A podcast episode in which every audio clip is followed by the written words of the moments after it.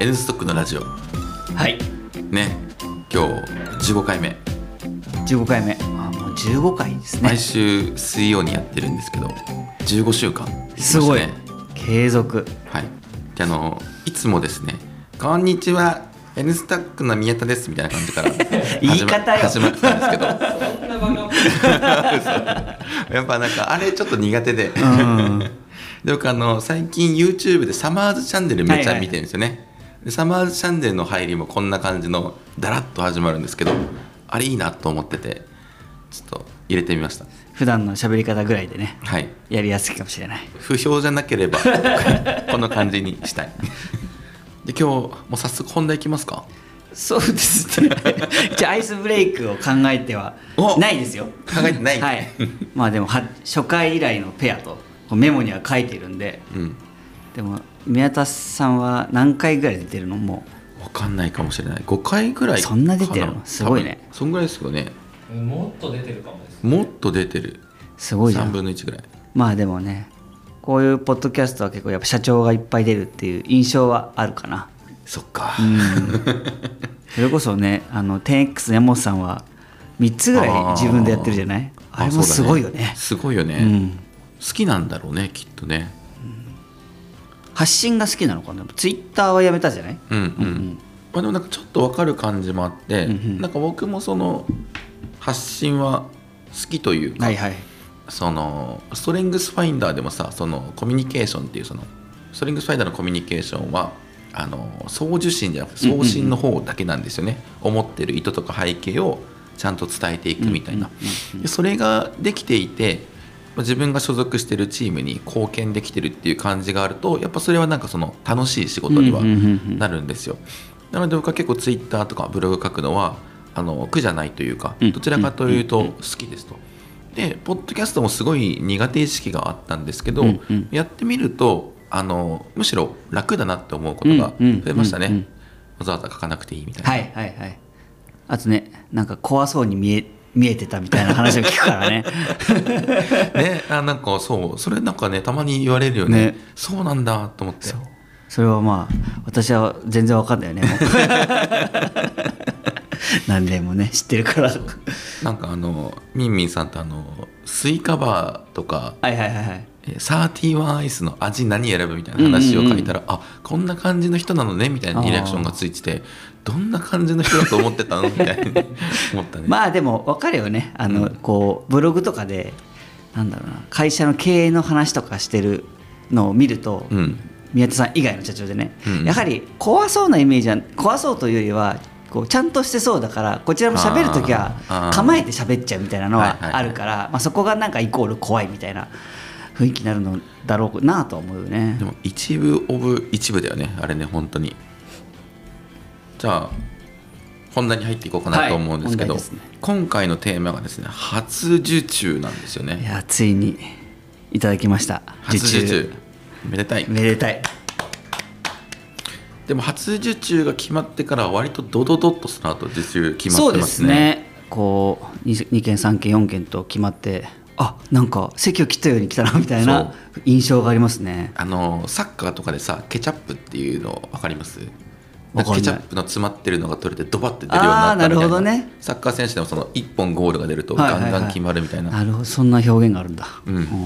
そう。で昨日マチャさんが Slack にうんうん。PM、この2週間は PMF を感じるみたいなことを書いててすごいいいなと思いました、やー久々に見ましたね PMF もっと早く来てほしかったなと思うんですけども。いやまあ。こんなもんじゃない、うん。まあね。そうそう。まあスマート HR の時はあもうある程度できてる印象はあったから最初から。あー。うん、なんで。でもそれでいうとそのローンチまでの期間の違い、ローンチっていうかまあインストックもそのなんでしょうね。ちゃんと課金お客さんにお金を払ってもらいながら使うんうんうんうまでの期間とスマート HR を思いついてからお金をもらい始めるまでの期間は確かに結構違うんですよね、うんうん。でただその違う背景みたいなのもあるんでこんなもんかなっていう感じがしますけどね、そうですねまあでもちょっと一安心というかまあまあこっからなんでは、うん。があるのですが、結構ドキドキはしてたのでずっと、まあそこは良かったなという感じですかね。そうですね、んん。あと今回すごいなと思ってるのが単価が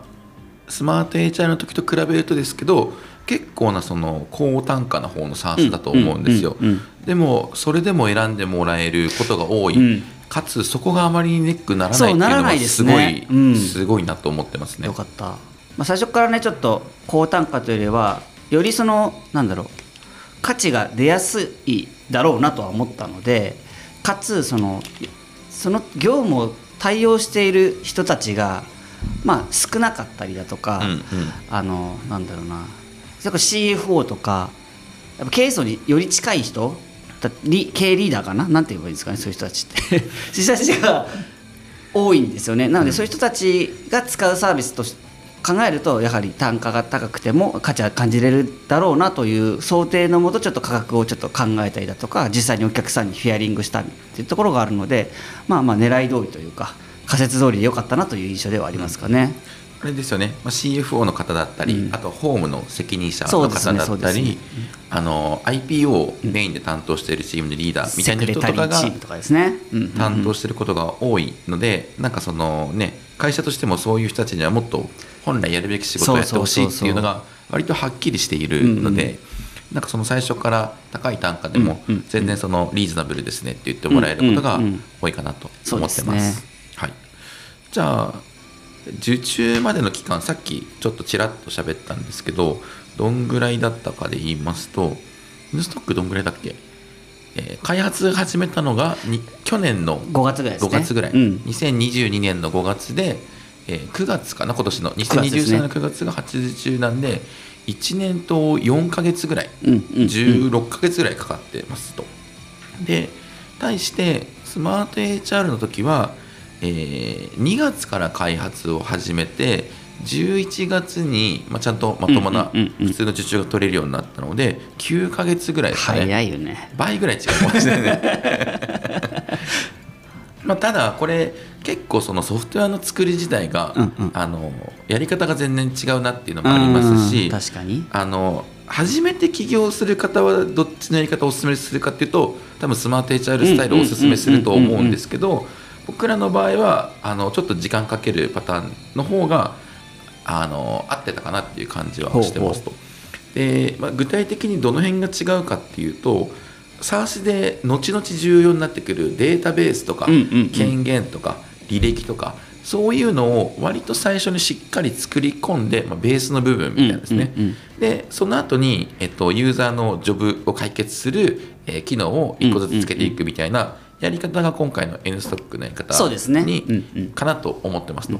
一方でスマート HR どんな感じだったかっていうとデータベース履歴権限ガン無視みたいな感じで もうまずタスク管そうタスクをねタスク処理するアプリだったもんね。やっつける、まあ、ミニアプリみたいな感じで、えーやってましたとでこれのいい点としてはやっぱりそのニーズがあるかどうかを、はいはいはい。あの早い段階で判断できるっていう点がやっぱりすごく良かったなと思ってまして、うんうんでこれはニーズがあるぞって思ったからこう資金調達もできたし、うんうんうん採用もできたしなんでしょうね。機能をガンガン作っていくみたいなのもできたんで,、でこれやっぱ初めての起業の時にはこのやり方じゃないとあの全然間違ってる方向に進む可能性がうんあそれはそうだね。あるんで、うんうんまあ、早い段階で検証できるというこのやり方はスマート HR のやり方は結構おすすめですと。うんうんで一方でデメリットもありましてやっぱりそのね権限データベース履歴周りって顧客が使ってもくれている状態で回収を入れていくのってやっぱめちゃめちゃ大大変変ですねですよね。なんかスマート HR 社もねローンチして数年間ぐらい全体の開発リソースの3割4割ぐらいを技術的負債とかその仕様の負債を返すのにずっと使っていてかなりボディーブローのように来てましたもんね。そうですね、うんうん、まだまだまだまだじゃないですね。まだあるはずではありますが。でも徐々に解決してしてるのは見ててうん。感慨深いですよねあれはね。そうですね。で、対して N ストックなんですけど、その今後数年間にわたって開発のリソースの3割、4割取られるだろうものを先に作ったっていうのは、今後スピードが出るなっていう感じではありますと。で、これができたというか、そのやり方をしても我々が焦らなかったのはやっぱり結構自信があったからかなとそうですね。思ってまして、ね。これは絶対顧客の課題 pain が深い burning needs うんだとうんうん。思えてたし、ちゃんとそれを解決するソフトウェアを作れさえすればお金をもらえるぞっていうのがやっぱりスマート HR 時代の体験からそうですね。自信があったっていうのはうんうんうんうんあるなと思ってますと。でまたその採用とかでもねあの喋れるというか自信を持ってうんうんうんうんうん。大きかったなと思ってますかね。でこれがね初めてでちょっとまだ受注ないんですけどとかだとちょっと不安になるかなと思うんですけどその辺とかもネックになることはなかったんで、このやり方ができたかなとは思ってますね確かにで。すね、まあ、それこそ一番最初は初期のスターあスマート HR のように作ろうかなと思ってはいましたが、やはり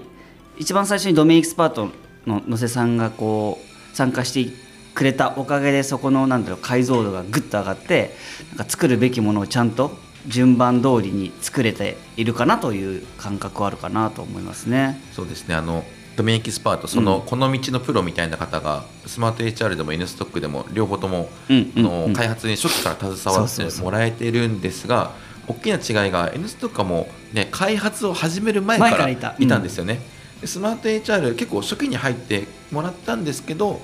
えーローンチして半年後ぐらいかな、だったんでもうすでに ローンチされていて使われているタイミングだったんで、まあ、結局はねあのあ僕好きな表現があってあのすでに使われているソフトウェアに回収を入れることって人がすでに住んでるマンションに住んでもらいながら工事をするようなもんだみたいな。あのすでに住んでもらってる木造のマンションを住んでもらいながら鉄筋コンクリートに変えていくって 難しくないですか？みたいな感じの表現すごい好きなんですけど、うんうん。まあ、まさにそんな感じだったので、ね、開発始める前なのか、うんうんうんローンチ後半年でタイミングが入ってもらったのかまあそれも十分早かったんですけど結構ここも大きな差かなと思ってますね。うんうんですね。あと最近 PMF するプロダクトを、の作り方って逆上がりみたいな感じですよねっていう表現をほこれね誰から聞いたか 完全に忘れてしまって。なんか要その人が言うには要は1回できるとスルスルできるんだけどはいはいはいはい1回目めちゃむずいみたいな。あで僕ちなみに逆上がり2回ぐらい人生でしかしたことなくてその後できてないんで 個人的には逆上がりよりも自転車みたいな感覚があるかなみたいな。あ違う？なんか自転車ってさあ、まあ、乗り始めるまではってことね。補助輪外して最初初乗るのむずいけど一回乗れたら乗れるし、なんか数年乗ってなくてもなんか乗れるじゃないですか、感覚はあっちの方が近いかなって感じがしますね。なるほど逆上がりよりも PMF が得意と いやどっちもそれで言うと2回二回だから。ただ2回。で 逆上がり難しくない？できる？できるよ。マジ？今はできるかどうか分かんないけどか 最後にした子は何十年前か分かんないから公園でやってやって でもそれこそ久々にやっても多分2回3回はあれできないなっつって、うん。3回目ぐらいでグイって言ってあこういうこういう感じだったみたいなあの感触になる気がするね。なるほど。面白いね。逆上がりみたい、いいじゃん俺自転車って言って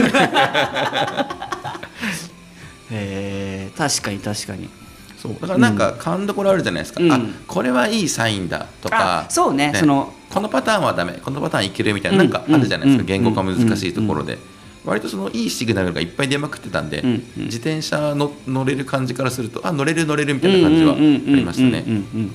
確かに、えー面白いな。うん。ただまあ普通一般的にはもうおすすめしないですね作り込みすぎるのは、そうですね、うん。欲しくないものをめちゃめちゃうん。長い期間かけて作っちゃうとそれだけ、うん。あこれサービスいけてないかもって気づくのが遅くなっちゃうので、あんまりおすすめはそうですね、うん、まあちょっと私も不安だとは言いましたがそれこそそのニーズは絶対あるし、うん。ソリューションは間違ってないなっていうところは私も、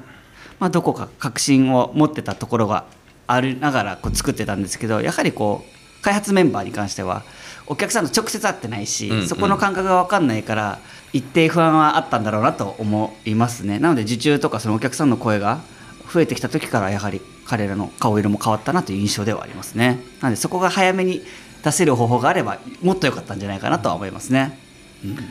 ね、ただ言うてますけどねあれだよね。なんかワンオンワンとかやってる時2ヶ月に1回ぐらいはでも大丈夫かなみたいな。ちょっとあったよね。多分大丈夫だけどまあちょっとやきもきもするねみたいなのそうそうそうそう。でねこのタイミングであのちょうど実は N ストックのランディングページを今リニューアルしてまして今日出るのかな？今日出るの？いやー。今日じゃないでしょ？この辺。この辺。この辺、うんうんあこのこのラジオが出る時ぐらいに、あまあ、新しいしれないですね。LP が出ますと、うんうん。なんで、まあ、今すでにあるものをベースにしてはいるもののよりなんでしょうね。今ある機能とか、うんうんうん。今後のロードマップみたいなのが割とパキッと書いてあってあの実際にストックオプション管理で困ってる方たちが見ると、うんうんうんうんおっと思うような感じの内容になってると思ってます。はい、どこ変わったんですかねっていうお話をしようかなと思うんですけども結構訴求自体を変えたかなというところではありますね。結構商談していく中で伝えるべき人とそれに対する内容っていうのは結構か定まったところがあるので、まあ、このタイミングで変更しようかなというところではありましたと。あと超細かいんですけど問い合わせボタンの表記を変えたよみたいなところも細かい。あって結構ここ N ストックならではなのかなというところがあるんですけどもエピソードとして。こう SARS を提供してると思う。我々は SARS を提供してますって言ってるはずなんですが、まあ、ありがたいことになんか SO の駆け込み寺みたいな、えー、とイメージを持っていただいているところもあるなと思っていて。結構問い合わせがですね SARS の導入というよりは SO に関して漠然とこう問い合わせみたいな、えー内容が多かったんですよね。はい。SO の設計の相談とかそうですね。設はい。計、結構まあありがたいんですがい一社ずつ対応したい気持ちはもちろんあるんですけれどもやはりまあリソースの兼ね合いでどうしても難しいよねというところがありますとで、まあ、そこに関しては今後勉強会だとかウェビナーとかなどを通じてまあ一般的な内容だとか early phase のスタートアップにはこういう設計がおすすめですよとか、まあ、やっていく予定ではあるんですよね。なんですが我々としてはもう SARS をて SARS をまあご案内したいというところがあるので、まあ、SARS のデモを予約する窓口ですよというような、えー、とニュアンスを伝わるような、えー、とボタンにしましたよみたいなところ、まあ、細かい調整も、えー行っているっていうところが、まあ、変更ポイントかなという感じでございますかね。あとあの契約締結の機能とか、うん。あとベスティングの管理とか実際にその大きい会社あそう我々の特徴として最初からお客さんの規模がある程度大きいんですよね。ねうんうん。IPO 直前であったりですとかすで、えー既に上上場会社さんの方が多分多いですよねユーザーさん。今のところでも半半かな半々ぐらいか、うんなんですよ。でやっぱりそうなってくると実際にその業務で困ること、うん後々困ることみたいなのが多くて、ベスティングの管理とか、うんなんかこの辺とかってそのいろんな株式報酬出されててでいろんなパターンに対応できるものじゃないと結局その全部の SO をソフトウェアで管理できないっていう風になっちゃうのでいろんなベスティングのパターンに対応することが必要がありますみたいなので、結構ベスティングの管理の機能とか社内では今頑張ってあの力を入れてやってるポイントなんですけど、まあ、そのあたりがなんかあのすでに提供中のものですよっていうふうに慣れてるのでなんかぜひあの SO 管理とか悩んでる IPO 前後の、特に IPO 前後の会社さんはなんか一回ランディングページ見てもらうとあこういう感じよっていうのがなんか伝わるかなとそう思そうそうそうってます。で今後も結構楽しみだなと思ってるのが RS、RSU みたいなその IPO 後に特に有効になってくるような株式報酬に対応したりですとか、あとあの講師とか売却とかそのあたりが開発のロードマップに割と近めのところに入っているのでこの辺も出てくるとより上場後の会社さんが便利に使ってもらえるものになっていくかなと思ってます。そうですね。まあそこが今か集中して開発を進めているところではありますので来年さらになんか上場企業さんに、えっと、N ストックが導入されるのかなという思いがございます。最近そのマチャさんがお客さんとかと喋っててここ特に刺さってるなみたいなやつとかってどんな辺がありますか、まずですねまあデザイン、まあ、使いやすさは評価いただいてるかなというところではありますね。ちょっと何と比べていいねみたいな感じなんですか？ああでも何と比べてなんだろうかツツールとして使いやすいよねってところもあるだろうしあと今普通に管理してる Excel うんとのやっぱ対比っていうのがあるかなとは思いますかね。結構あ他のツールを使ってますよっていうよりはあ非上場の場合は、まあ、Excel との違いはあるだろうし上場してる会社さんであれば、まあ、紙ですよね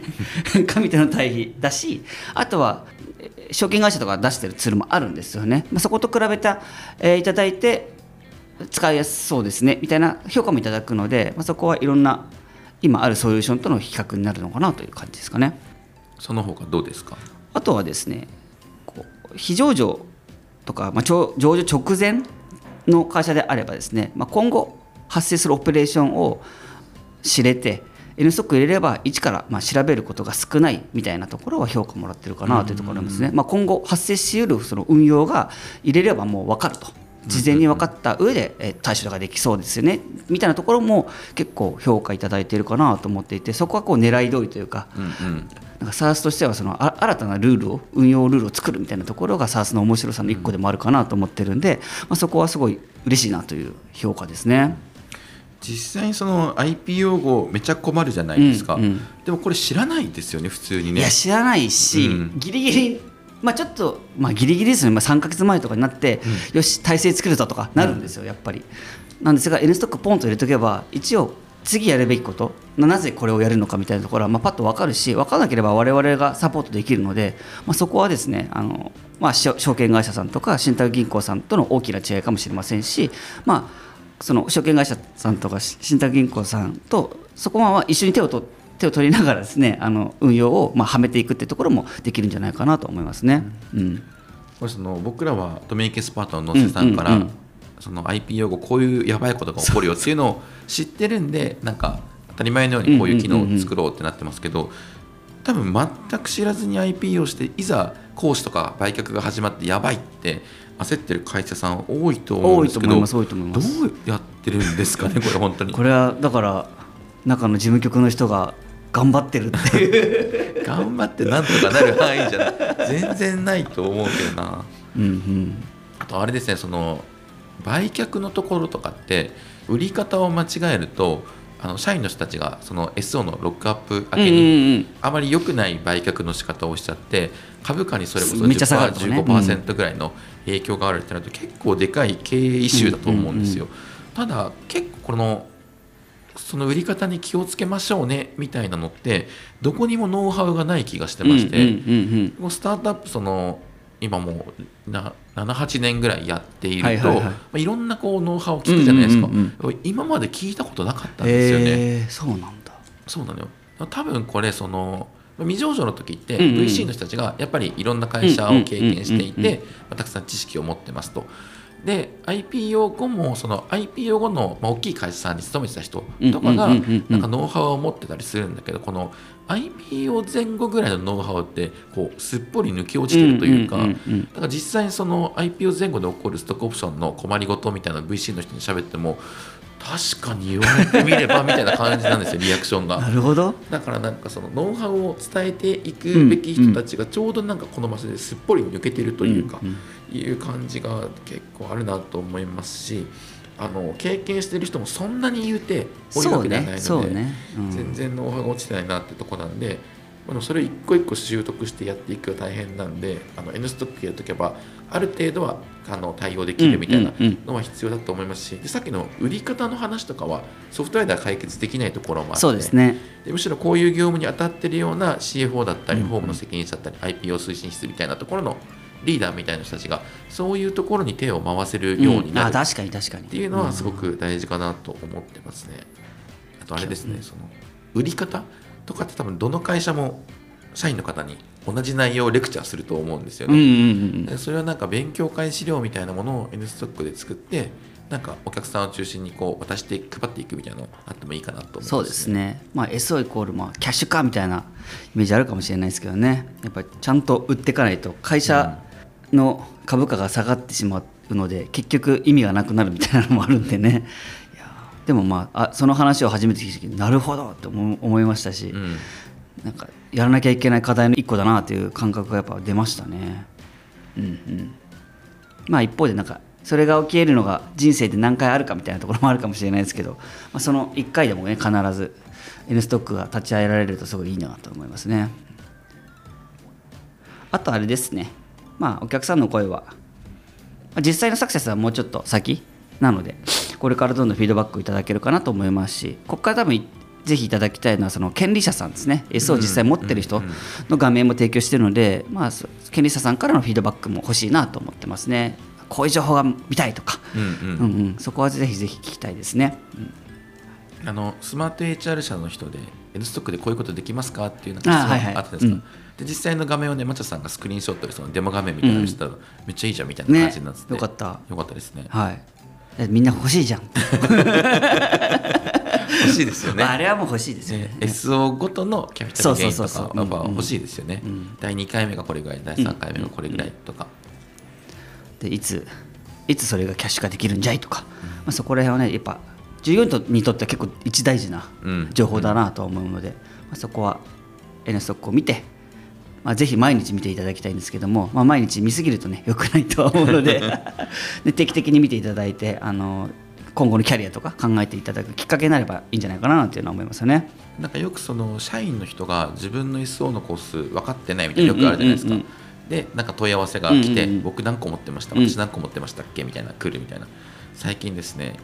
えっとスマート HR 社の CEO に倉橋さんっていう人がいるんですけど、倉橋さんめっちゃ賢い人じゃないですかハーバード大学卒 TOEIC 満点うんうん。その倉橋さんがですね自分の持ってる SO の数を全然間違ってたみたいなのがあって。1.5倍ぐらい違った。そんなに？そう。はあ。僕これぐらいですよねって言われて、うん。え多分全然違いますよって言ってでも僕もパッと分かんなくて。あの玉木さんに聞こうってなって「あの N ストックがあればこういう時パッと調べられるんですけどね」って言っておきました。もう burning needs 見見えてるじゃないですか。びっくりした。まあ実際このドメインやってからですね、私も自分の個数とか頭に入れて、うん。実際でも不安なんですよね。あでもさこの前マチャさんも「あれ？俺数違った」みたいなのありましたね。あれ？なんでこの数なのみたいな。あんなにちゃんと Excel 作ってるのにおかしい。そうやっぱ不安なんですよ。自分でやっぱ作るから正解をこう評価してくれる人が、うんまあ、玉木さんだったり、うんまあ、小島さんだったりするじゃないですか、まあ、ホームの小島さんだったりするじゃないですか、まあ、彼らからいただいてるわけじゃないのでそのさデータをね。自分でうんそうそうそう。もう手元にある情報からこれだっていうのを作ってるわけね。うんでそれ会社が公式で持ってるマスターと連動してるわけじゃないから。なんでやっぱ それはマスター見たいよねみたいな思うよね。あった。言われたの宮島みたいな。ちょっと俺これ数違う気がするんだけど めっちゃ身近で pain 感じてるね。まあ結果ねあのポジティブな間違いだったんでいいんですけど。多い方だったね。そうそう多い方思ってたより多かった。そうそうそう。だからそれでクラスも思ってたより多かったから。あよかったそうそうまあこれがね思ってたより少なかったらね大変だからね。そうでもさそれで言うとさその思ってたより少なかったの方でめっちゃ頑張ろうってなってるわけだから、うん。うまくできてないよね そうですね、はい。権利者の画面。ちゃんとワークしてないですね。はい。自分のどれぐらい持ってるかがちゃんとパッと分かるよう 重要ですね。はい重要でございます。はい。ですね。そうそう。あとなん LP まあリニューアルしするんですけどなんでこのタイミングかみたいな話もなんかした方がいいかなと思ってて結構気まぐれではなくてですね。結構理由がありまして、まあ、POC のフェーズが終わって、まあ、正式にリリースしてるよっていうところをやっぱ伝えたいなと思ってこのリニューアルをやったっていうのが結構でかいなと思っていてですね。商談を通じてですね正式版いつですかっていうような質問結構もらうんですよね。あそあベータ版ってついてると使うのがちょっとみたいなことですよね、そう。そう。で我々としてはこうベータ版で期間がまあであろうがまあ長く続けるサービスだと思ってはいるんですけども結構ベータってついてると急に終わるのではみたいな不安を持っている方もいらっしゃってですねあであればそこはもうちゃんと正式版ですって言ってこうと思ったっていうのが結構あのリニューアルを決めた要因の一個ですかね。これ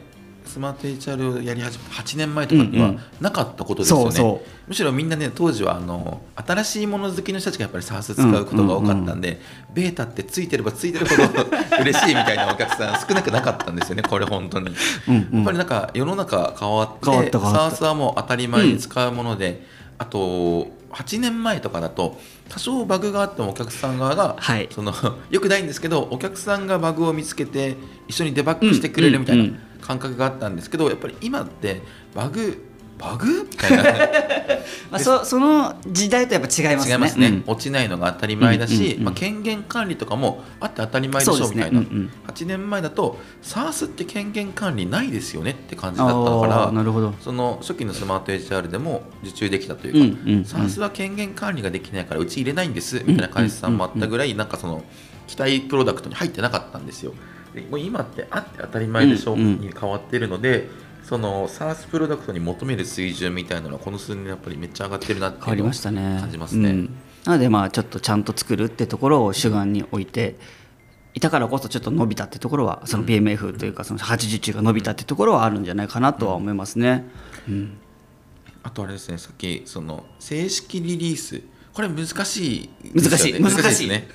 僕 僕らちなみに正式リリースしてるからみんなバンバン使ってねとは実はそんなにはうん。思ってなくて、あのちゃんと毎月一定の数ずつ一定の比率で成長していければいいやと思ってまして、逆にその取れすぎちゃって一社一社対応があまりできなくて、うん。お客さんがサクセスしないみたいなのを避けたいんですよ。そうですそうです。すごい大々的にプレスリリース出したり広告打ったりはそんなに今のところはちょっとずつやっていこうって感じなんですよ。うんうんうんうん。だけど正式版って書いてないと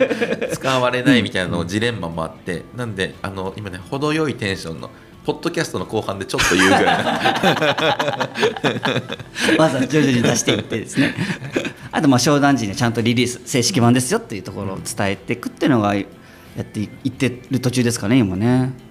いやーそう。なんかそこら辺が大きく違うその8年前との違いを感じる一個ですよね。いや面白いなと思って、うん、なんか正式リリースの定義も何をもって正式リリースなのかみたいな。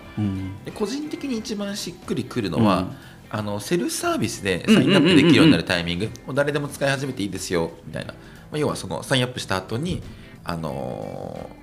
なんて言ったらいいんですかね。チュートリアルみたいなのがね、うん、システム的にある程度こう提供されていて、うんうんあの顧客が使い始めた時に迷わないであろうみたいなうんうんところまでいくとその不特定多数の方が誰でもサインアップできる正式リリースですってバーンってうんプレスリリース打ったり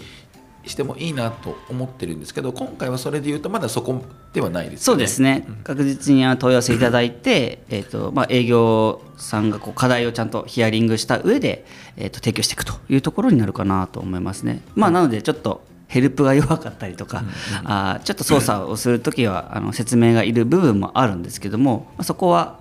その提供していきながらですね解消していく部分かなとは思うので、まあ、一定はちょっとやりづらい部分はありますけど徐々に良くなるという前提で作っ提供はしていますね。ね。足りない部分は私たちが人力でね。割と丁寧にオンボーディングして使ってもらう感じなので使い始めて使えないみたいなことはないかなとないようにしたいですね。はい。はいじゃあそのセルフサーブってやるんですか？セルフサーブね難しいですねうん多分やると思うんですよ多分やると思いますしあとはその規模が大きくないスタートアップの人たちに関してはどっかのタイミングで無償でこう、うん使ってもらうみたいなのは割と早いタイミングでやりたいなと思ってますねこれはいい情報ですね。でもポッドキャストのめっちゃ後ろの方でしか言わない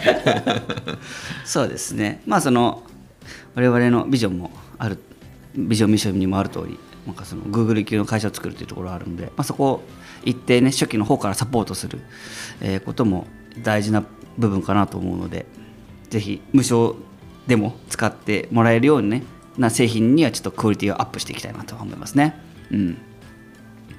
まあでもあの人数多分制限かけたりはすると思いますが、そうですね、はい。多分権利者数50名未満とかね。うん。そんな感じかなっていう感じはしてますけどね。まあでも確実になんか成長していただしている会社であればですねあのよりさらに上の有料プランを使えばさらに効率化するっていうのはなんか分かりやすく、えー、と提供できるかなと思いますので。まずはまあまあ Excel の代わりに使ってもらうみたいなイメージかなという感じですかね最初は。うんうんうんで IPO が近くなってきたらより便利な機能を、たくさん使ってもらえるといいかなと思そうでってます。すね。そのためにはですねやっぱ SO をいっぱい配っていただきたいなと。そうです。ね 思いますね。うん。じゃあそろそろ締めの時間に近づいてきました、じゃあはい松田さん。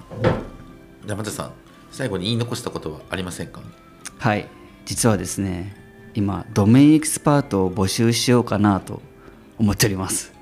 はい。いいと思います。野瀬さん最近めちゃ忙しそうですよね、そうですね、まあ、方々からちょっと要望をいただくので、うんうん。あのまあ、それに参加していただいてるってところもありますしあと野瀬さんももともとその、まあ、メルカリ一社でのオペレーションしかこう経験がないんで他社のオペレーションもいろいろか見てみたいというところで商談にも出ていただいてるって背景があるので、まあ、結構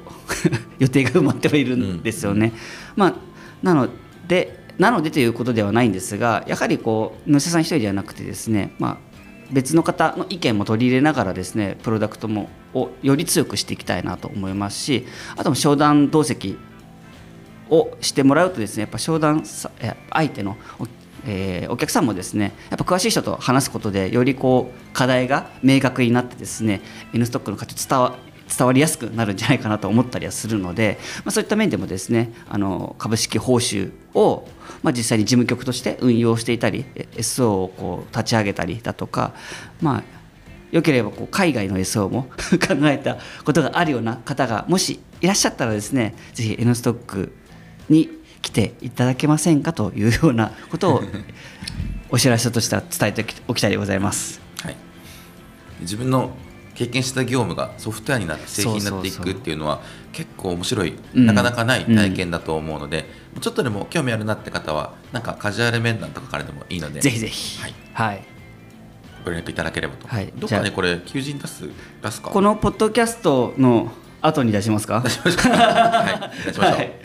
うことでじゃあこのねポッドキャストが出る頃にはおそらく求人も出てるんで、うんまあよかったら、うんうん。N ストックの、えー採用ページコーポレートサイトの採用ページ覗いてみてください。はい。はい。